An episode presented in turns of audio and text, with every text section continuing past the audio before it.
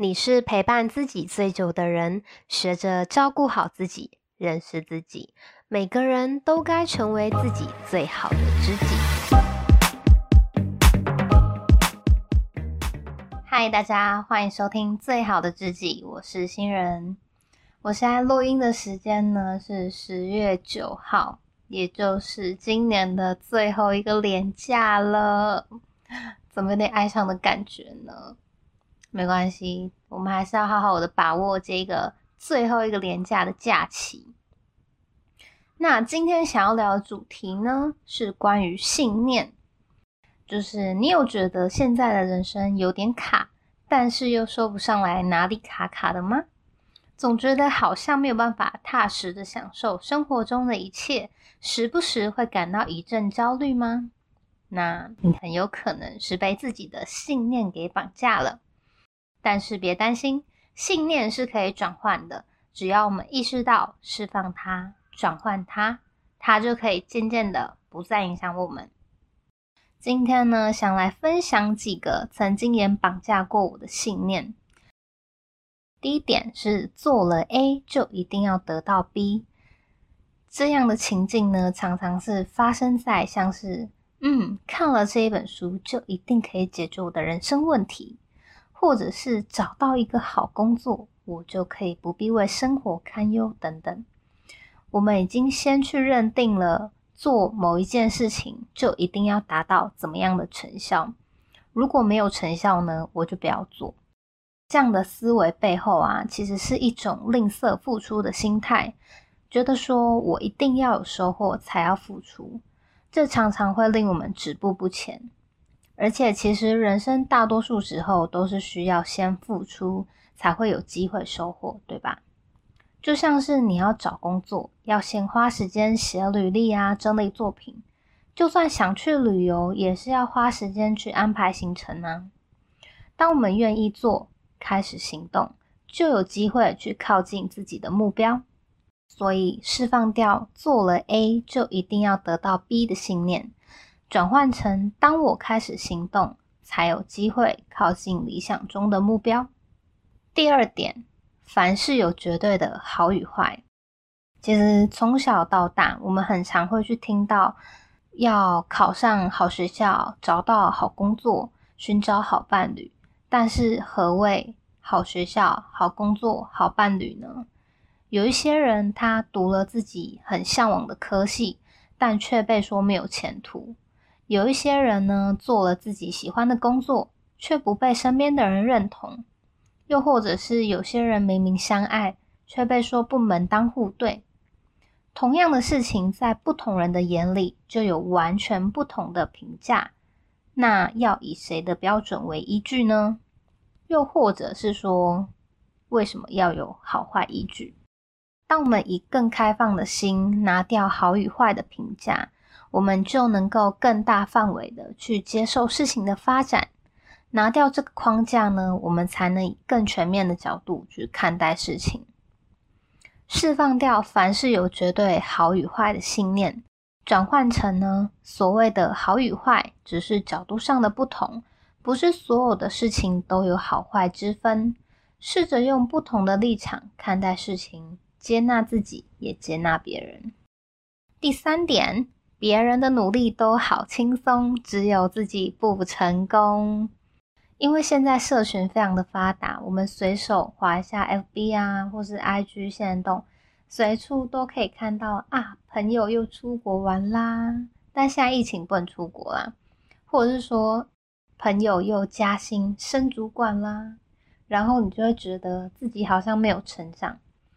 但其实大家会呈现在社群上的都是光鲜亮丽的一面，很少人会在社群上说：“哎，我刚跟朋友吵架，或是我失恋，我辞职了。”所以我们会误以为所有的人都很成功，只有自己呢会遇到那些狗屁倒灶的事情。但现实是，大家都是人，每个人都在为生活努力。只是他没有把背后的辛苦放到社群上，并不代表他就是轻松的。觉得全世界只有自己没有被老天眷顾呢，是一种受害者心理。当你处于千错万错都是别人的错，自己最可怜是受害者的时候，就更不可能去改变现况。但是，当我们去认知到别人也跟我们一样辛苦，甚至是付出了比我们更多的努力，才有今天的时候，我们就突然会觉得，嗯，自己真是轻松啊。所以，释放掉别人的努力都好轻松的信念。每个人都在为生活努力，只是你没有看见。第四点呢，是学东西怎么那么慢？是不是很笨？通常我学东西呢，有两种方法。第一个呢是理解原理，第二个是身体记忆。理解原理就是去了解整件事的来龙去脉，可以让我呢更弹性的去使用那些新学习到的方法。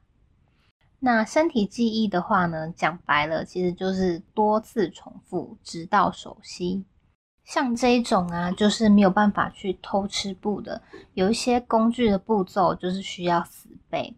但是呢，我非常的讨厌死背，所以我后来就选择我直接多做几次，熟了呢，就自然会记下来了。但是我以前会批判自己，为什么记不住，要学这么多次？因为那个时候我还没有意识到自己是不喜欢死背的人，所以我根本就不背。然后我一直骂自己，为什么背不好？是不是超怪？而且我发现学东西是需要把新事物放到脑袋里，让脑袋去习惯那个资讯，就像是种了一颗种子进去，要等待时间让它发芽。就像是我们学外语的时候，需要培养语感。学手工艺的时候需要手感，设计师需要美感一样，就是它是需要一段时间去累积跟沉淀。有时候身体的记忆会比脑袋还要强大，就像我们学会骑脚踏车之后，你坐上去，身体就会自动运行的，对吧？所以释放掉学东西很慢就是笨，转换成呢，有些事情慢慢来比较快。第五点，听别人的建议可以少走一点冤枉路。我们的生活中啊，一定不缺乏建议，甚至呢，有的时候我们还会主动去寻求别人的建议。那为什么我们会做不了决定呢？有一个原因是因为我们对于未知的恐惧，另外一个呢是害怕承担责任。对于未知的恐惧呢，会导致我们希望去寻求一个。标准答案，就像以前考试的时候，老师说有背就有分那样的有安全感。但为什么未知会恐惧？是因为我们把未知设定成是不好的，未知一定很可怕，未知一定怎样怎样怎样，所以我们异常的去害怕未知跟改变，甚至是觉得面对目标，我一定要直线到达，多走一点弯路都是吃亏。所以才有少走冤枉路的思维产生。但是，当我们不把任何的路线设定成是冤枉路的时候，自然呢，走每一条路都不会白走，我们就更能够去做出尝试跟改变。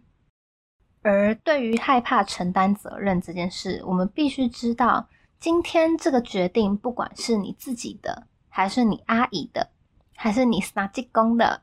最后要承担的呢，都是你自己。那我们为什么要为了别人的决定承担后果呢？